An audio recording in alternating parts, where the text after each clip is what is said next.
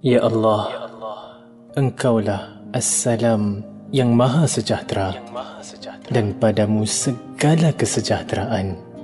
Berkatilah kami, bimbinglah kami, berpandu firman dan sabda NabiMu, firman dan sabda. Allah.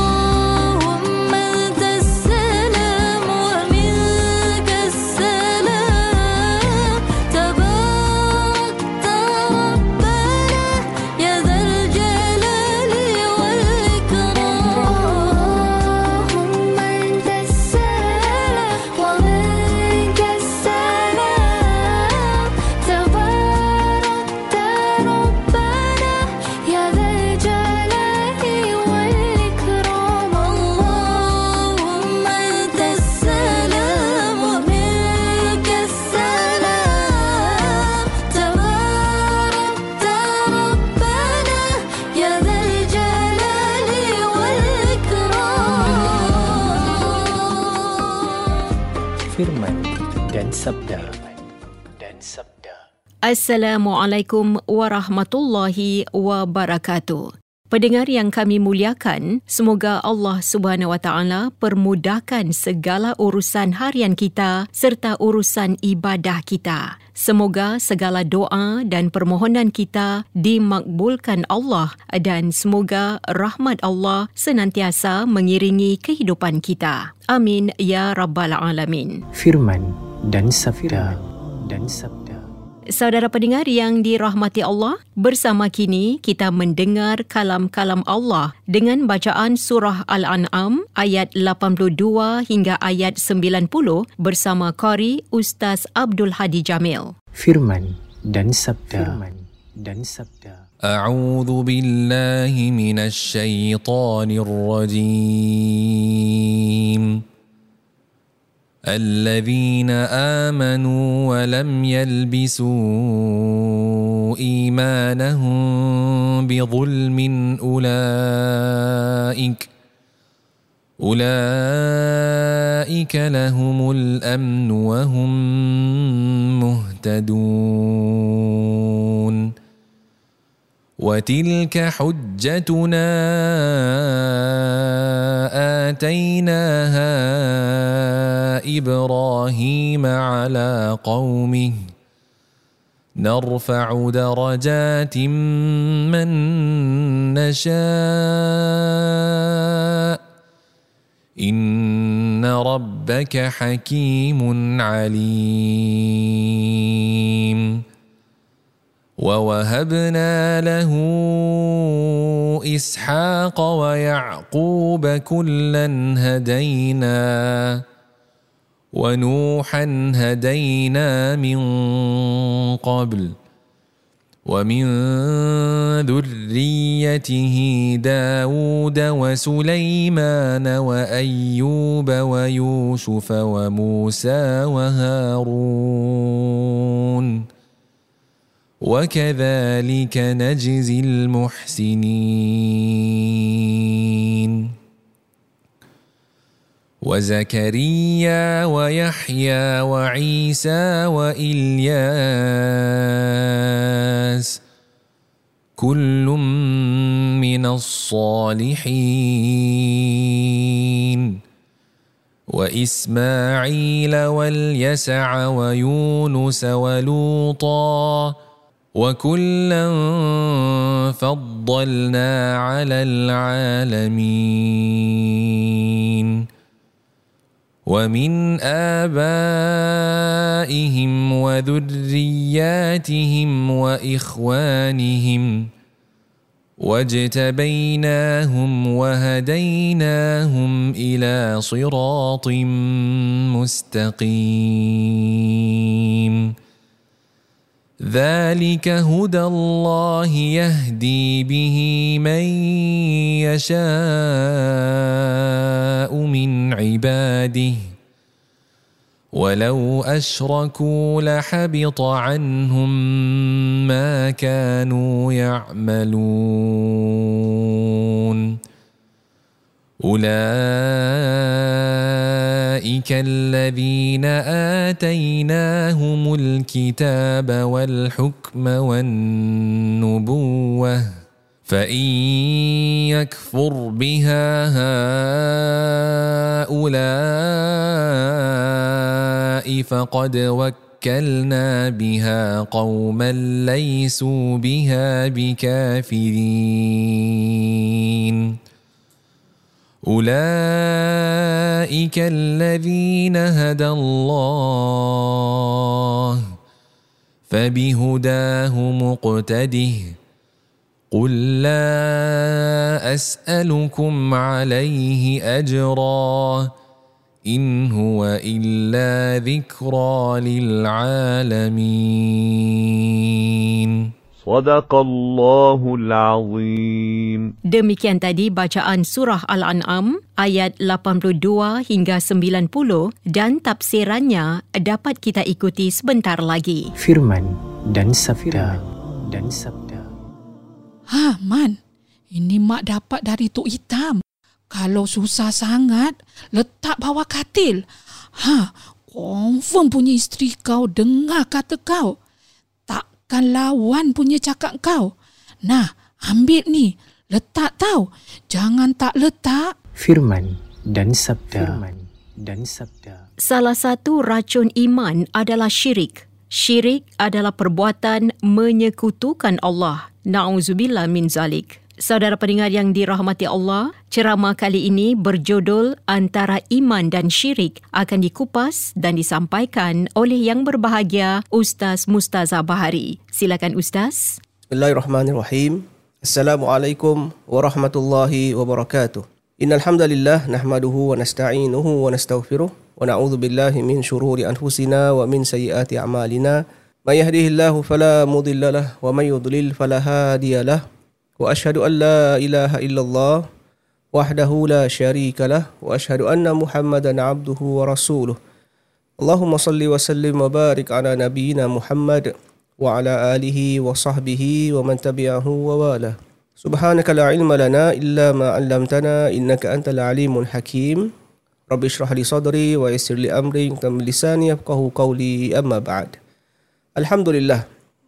kita kepada Allah Subhanahu wa taala di atas nikmat yang diberikan kepada kita selama ini. Kerana dengan kesyukuran itu, Allah Subhanahu Wa Taala akan menambahkan lagi nikmatnya ke atas kita. Dan kemudian akan dikurniakan kita kebaikan dunia dan akhirat insya-Allah. Dan kita harapkan kepada Allah Subhanahu Wa Taala agar kesyukuran kita kepadanya itu dapatlah kita dikurniakan juga keredoannya di akhirat kelak dan dengan keredaan itu insya-Allah kita akan dikurniakan Allah Taala syurganya. Amin ya rabbal alamin. Para pendengar wanasan rahimakumullah, pada pagi ini kita lanjutkan kupasan ayat-ayat yang dibacakan sebentar tadi oleh qari kita iaitu daripada ayat 82 hingga 90 daripada surah Al-An'am.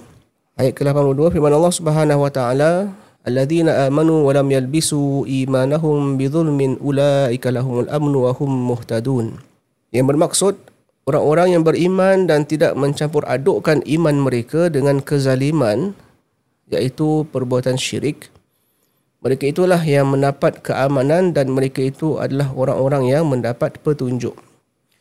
Jadi ayat ini adalah rentetan daripada ayat yang sebelumnya yang mana ditanya siapakah yang layak untuk mendapat keamanan dan mendapat kebaikan dalam kehidupannya di dunia ini dan juga bagaimana pula nanti di akhirat maka inilah jawapan yang diberikan oleh Allah Subhanahu Wa Taala manusia yang diberikan Allah keamanan yang kekal adalah mereka yang tidak mencampur adukkan iman mereka dengan anasir-anasir yang syirik yang kufur yang menentang perintah Allah Subhanahu Wa Taala. Jadi orang beriman kemudian tetap dalam keimanan mereka itu secara total kepada apa yang Allah perintahkan maka jaminannya adalah mereka akan mendapat keamanan dan mereka mendapat petunjuk seterusnya sampailah kepada syurga Allah Ta'ala nanti di akhirat. Ayat ini, para pendengar wanasan rahimakumullah, terdapat kisah di sebaliknya, iaitu para sahabat Nabi SAW bila mendengar ayat ini dibacakan kepada mereka, ada di antara mereka yang merasa khawatir, merasa bimbang. Ya, kenapa? Kerana dalam ayat ini disebutkan alladzina amanu wa lam yalbisu imanahum bidzulmin. Jadi menjadi kerisauan mereka bila dibacakan kalimah bidzulmin iaitu mereka yang beriman dan tidak mencampur adukkan iman mereka dengan kezaliman. Jadi di sini mereka mengadu kepada Nabi SAW dan beritahu, Ya Rasulullah, siapakah di antara kami yang tak melakukan kezaliman dalam hidup kami seharian ini? Jadi Nabi SAW pun bersabda bagi menjawab soalan mereka dengan mengatakan bahawa maksud zalim di sini adalah kezaliman yang paling dahsyat sekali iaitu mensyirikkan Allah Subhanahu Wa Taala. Berpandukan firman Allah Taala dalam surah Luqman di mana Luqman Al-Hakim telah menasihati anak-anaknya memberi wasiat kepada anak-anaknya supaya di antara lain ialah jangan berlaku syirik kerana syirik itu adalah kezaliman yang amat besar. Inna syirka la zulmun azim. Sesungguhnya syirik itu adalah kezaliman yang paling besar sekali.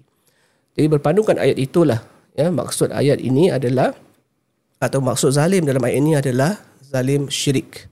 Dan memang kalau kita lihat dalam kehidupan kita sebagai manusia perkara yang paling pantang di sisi Allah Subhanahu Wa Taala adalah melakukan syirik kepadanya. Dan siapa yang melakukan syirik kepada Allah Subhanahu Wa Taala dan tidak bertaubat daripada perbuatan itu dan dia mati dalam keadaan itu maka dia akan mendapat azab Allah Subhanahu wa taala. Semoga Allah kurniakan kita keselamatan. Amin ya rabbal alamin. Selanjutnya, tilka hujjatuna atainaha Ibrahim ala qaumihi narfa'u darajatin man nasha inna rabbaka hakimun alim. Dan itulah hujah kami yang kami berikan kepada Ibrahim untuk menghadapi kaumnya. Kami tinggikan sesiapa yang kami kehendaki beberapa darajat. Sesungguhnya Tuhanmu maha bijaksana lagi maha mengetahui. Jadi kita berbalik kepada kisah Nabi Ibrahim apabila ditentang oleh kaumnya dan apabila Nabi Ibrahim berhujah dengan mereka secara akal, secara logik seperti mana telah disebutkan pada ayat-ayat yang sebelum ini. Maka di sini Allah Subhanahu Wa Taala menjelaskan bahawa segala hujah-hujah Nabi Ibrahim itu adalah kurniaan Allah kepadanya. Ya kepada Nabi Ibrahim. Maknanya bukanlah Nabi Ibrahim sendiri yang mereka-reka ataupun yang mengada-adakan tapi dia adalah datang daripada Allah Subhanahu Wa Taala. Kemudian Allah kata narfa'u darajatin man nasha. Kami menaikkan darajat di sisinya, di sisi Allah Taala kepada siapa yang dikehendaki. Ada sebagian ulama tafsir mengatakan berpandukan eh, kisah Nabi Ibrahim berhujah dengan kaumnya yang ingkar itu, mereka mengatakan bahawa Allah Subhanahu Wa Taala apabila memberikan darajat ataupun menaikkan darajat seseorang itu yang lebih tinggi adalah apabila orang itu melakukan sesuatu usaha untuk memperjuangkan kebenaran dan keadilan. Jadi sesiapa sahaja ya kalau inginkan darajat yang tinggi di sisi Allah Subhanahu Wa Taala maka hendaklah dia berusaha dan berjuang terus-menerus ya untuk menegakkan keadilan dan kebenaran. Kalau dia buat begitu dengan niat yang ikhlas kerana Allah Subhanahu Wa Taala, maka Allah akan berikan ketinggian darajat di sisinya. Ha, jadi maknanya rangkap ayat ini untuk umat manusia hari ini juga mengambil iktibar bahawa kalau inginkan kedudukan yang tinggi di sisi Allah Subhanahu Wa Taala, manusia hari ini hendaklah berusaha dan berjuang untuk melakukan kebaikan yang berterusan dan tegakkan keadilan kerana Allah Subhanahu wa taala. Selanjutnya inna rabbaka hakimun alim, sungguhnya Tuhanmu itu Maha bijaksana dan Maha mengetahui. Subhanallah.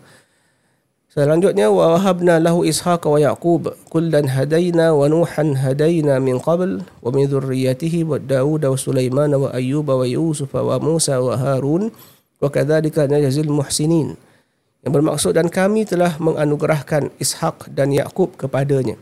Kepada keduanya masing-masing telah kami beri petunjuk dan kepada Nuh sebelum itu juga telah kami beri petunjuk dan kepada sebahagian dari keturunannya iaitu keturunan Nabi Nuh iaitu Daud, Sulaiman, Ayub, Yusuf, Musa dan Harun. Demikianlah kami memberi balasan kepada orang-orang yang berbuat baik. Jadi di sini Allah memberitahu kepada kita bahawa Nabi Ibrahim itu dikurniakan anak daripada bahagian Hajar, isterinya dan Sarah. Dan di sini disebutkan Ishak. Ishak ni adalah anak kepada ibunya Sarah. Eh? Ibu ibu Ishak ni adalah Sarah, isteri Nabi Ibrahim yang pertama. Dan Nabi Ismail pula adalah dilahirkan daripada uh, perutnya Hajar. Eh? Jadi di sini nak diingatkan. Dan kita tahu ini adalah rentetan ayat-ayat tentang uh, Bani Israel. Kemudian uh, begitu jugalah abang beritahu tentang uh, golongan musyrikin Mekah. So nak beritahu bahawa Nabi Ibrahim ni dia adalah seorang yang tinggi derajat di sisi Allah Subhanahu Wa Taala. Dan kerana kelebihannya itu, kerana usahanya itu mengikut perintah Allah Subhanahu Wa Taala, Allah kurniakannya dua orang anak yang mana dua-dua itu adalah nabi yang diikuti. Jadi Nabi Ismail adalah keturunan daripada Nabi Ibrahim dan isterinya Hajar dan daripada Nabi Ismail itulah datangnya Nabi Muhammad SAW daripada sisilah keturunan Nabi Ismail. Dan Nabi Ishaq pula datang daripada Ibrahim, Nabi Ibrahim dan isteri Sarah. Dan daripada Ishaq itu dikurniakan anak-anak di kalangan para Nabi. Nabi Yaakob yang disebut nama ini. Nabi Yaakob, Nabi Daud, Sulaiman, Ayub, Nabi Yusuf, Nabi Musa dan Harun dan sampailah Nabi Isa AS. Itu semua adalah golongan Nabi atau para Nabi yang Allah utuskan lahir daripada Nabi Ibrahim AS yang Nabi Ibrahim ini juga dinamakan sebagai Abul Anbiya ya, ayah kepada para Nabi. Sebab apa? sebab memang daripada Nabi Ibrahim itulah diutuskan ramai para Nabi selepasnya daripada silsilah keturunannya. Subhanallah. Baiklah. Akhir ayat ini Allah sebutkan wa kadzalika najzil muhsinin. Begitulah kami balas kepada orang-orang yang melakukan atau berlaku ataupun berbuat kebaikan. Nak faham ayat ini kita lanjutkan dahulu ayat berikutnya wa zakaria wa yahya wa isa wa ilyas wa kullum minas salihin. Yang bermaksud dan zakaria yahya isa dan ilyas semuanya termasuk orang-orang yang salih. Selanjutnya ayat ke-86 wa ismail wa yasa wa yunus wa lut wa kullan faddalna 'alal alamin.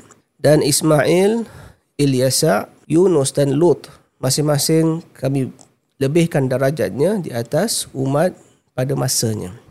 Selanjutnya ayat 87, wa min abaihim wa dhurriyyatihim wa ikhwanihim wajtabainahum wa hadainahum ila siratim mustaqim. Dan kami berikan pula darajat sebahagian dari bapa-bapa mereka, keturunan dan saudara-saudara mereka. Dan kami telah memilih mereka untuk menjadi para nabi dan rasul dan kami menunjukkan mereka ke jalan yang lurus. Selanjutnya ayat 88, "Dzalika hudallah yahdi bihi man yasha min ibadihi. Walau asyraku lahabita anhum ma kanu ya'malun." Itulah petunjuk Allah yang dengannya dia memberi petunjuk kepada sesiapa yang dikehendakinya di antara hamba-hambanya. Seandainya mereka mempersekutukan Allah, nescaya lenyaplah dari mereka amalan yang telah mereka kerjakan. Jadi ayat-ayat yang dibacakan tadi, kita lihat Allah Subhanahu Wa Taala ingin menyampaikan kepada kita hari ini. Apa dia? Iaitu perkara yang berkaitan dengan kebaikan, keimanan, ketakwaan yang dilakukan oleh kelompok manusia yang Allah puji sifat-sifat mereka itu. Maksudnya ialah nak memberitahu sifat yang bertentangan dengan apa yang dilakukan oleh orang-orang yang ingkar orang yang tidak mahu ikut serta petunjuk yang Allah berikan kepada mereka. Ya, sedangkan memang daripada awal lagi Allah telah memberikan petunjuk kepada Nabi Nuh sebelum Nabi Ibrahim lagi. Awal lagi itu Nabi Nuh telah pun diberikan petunjuk dan disampaikan petunjuk itu kepada kaumnya dan kita tahulah apabila berlaku ribut taufan yang kuat ketika zaman Nabi Nuh itu dan Nabi Nuh diperintahkan untuk membuat bahtera yang besar semua diperintahkan untuk masuk ikut serta dalam bahtera itu. Dan kemudian daripada situlah para ulama tafsir mengatakan bahawa itulah permulaan ya, kehidupan manusia yang uh, bertebaran di bumi Allah ini. Ada yang ke barat, ada yang ke timur, ada ke selatan dan utara. Dan masing-masing membawa diri dan membawa ajaran Nabi Nuh alaihissalam yang selamat daripada bahtera itu adalah golongan yang mukminin ya, orang-orang yang beriman dan mereka bawalah iman mereka bersama. Dan kita lihat sebelum itu lagi ya, Nabi Adam AS sebagai ayah kita yang pertama itu dan Hawa. Samalah hidup mereka adalah hidup berlandaskan tauhid kepada Allah. Dan mengikut para ulama tafsir, tauhid itu kekal di atas muka bumi Allah ini selama 3000 tahun. Ya, sekitar itu. Sampailah kepada kewafatan Nabi Idris AS dan uh, di situ bermulalah manusia yang uh, menurut bisikan syaitan yang mereka melakukan melakukan syirik kepada Allah Subhanahu taala lalu Allah utuskan Nabi Nuh AS. Jadi bila Nabi Nuh itu selamat daripada ribut taufan yang melanda bahteranya segala anak kapal yang selamat daripada ribut taufan itu mereka adalah orang-orang yang beriman.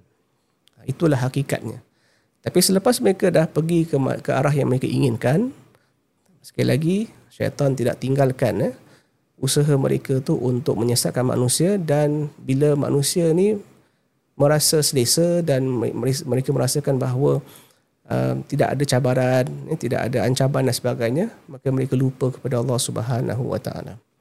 Ha, di situlah diingatkan sekali lagi menerusi para nabi dan rasul diutuskan kepada manusia untuk kembali kepada fitrah, kembali kepada perintah Allah Subhanahu Wa Taala dan mengabdikan diri kepadanya.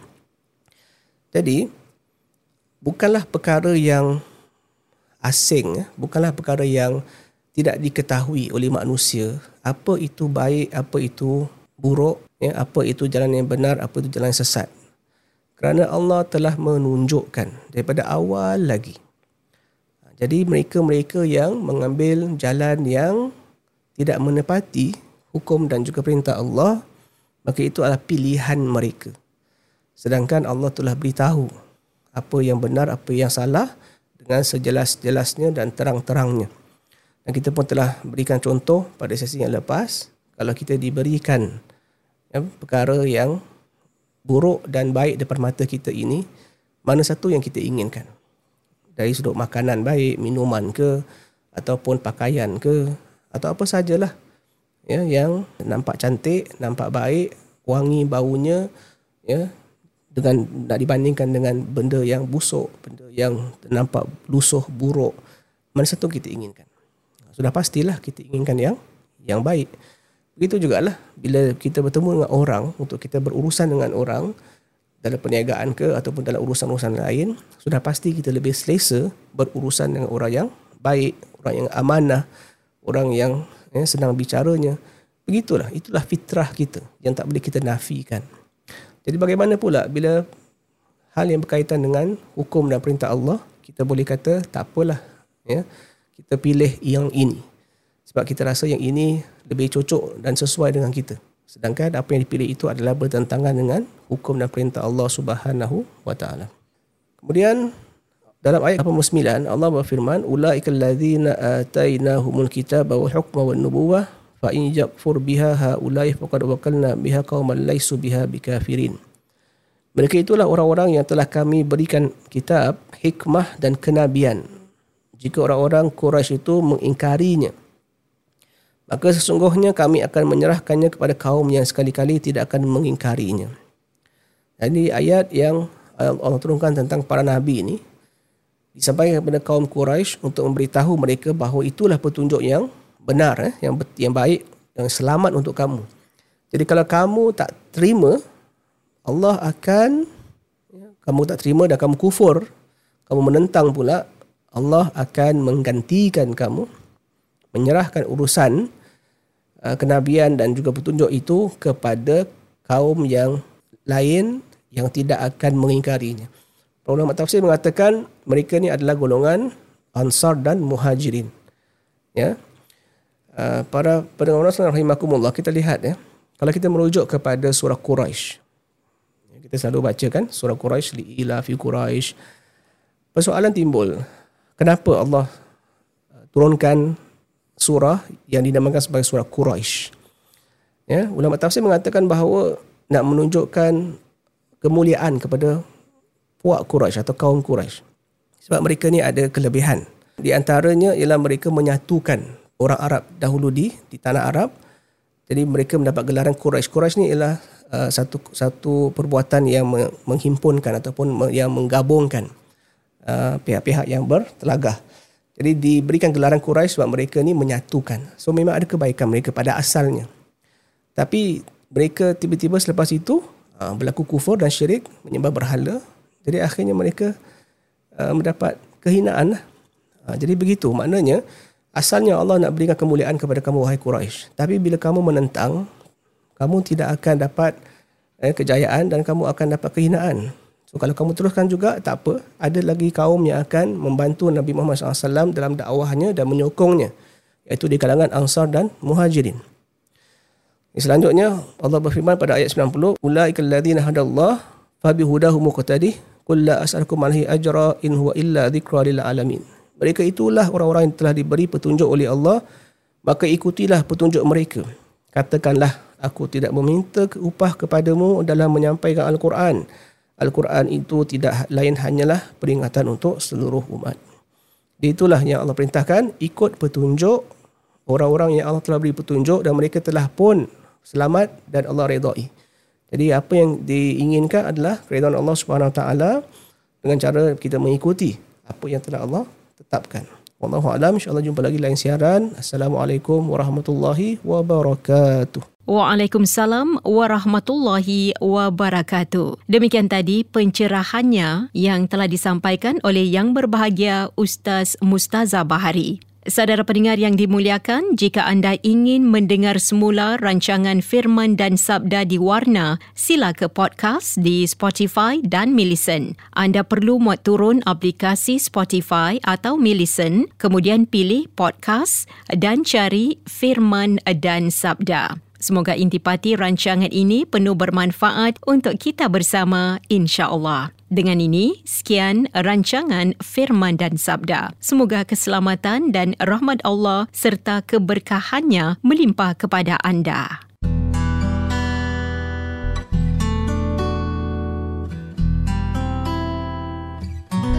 سبحان الله وبحمده سبحان الله العظيم سبحان الله وبحمده سبحان الله العظيم سبحان الله وبحمده سبحان الله العظيم سبحان الله وبحمده سبحان الله العظيم. سبحان الله وبحمده سبحان الله العظيم. سبحان الله وبحمده سبحان الله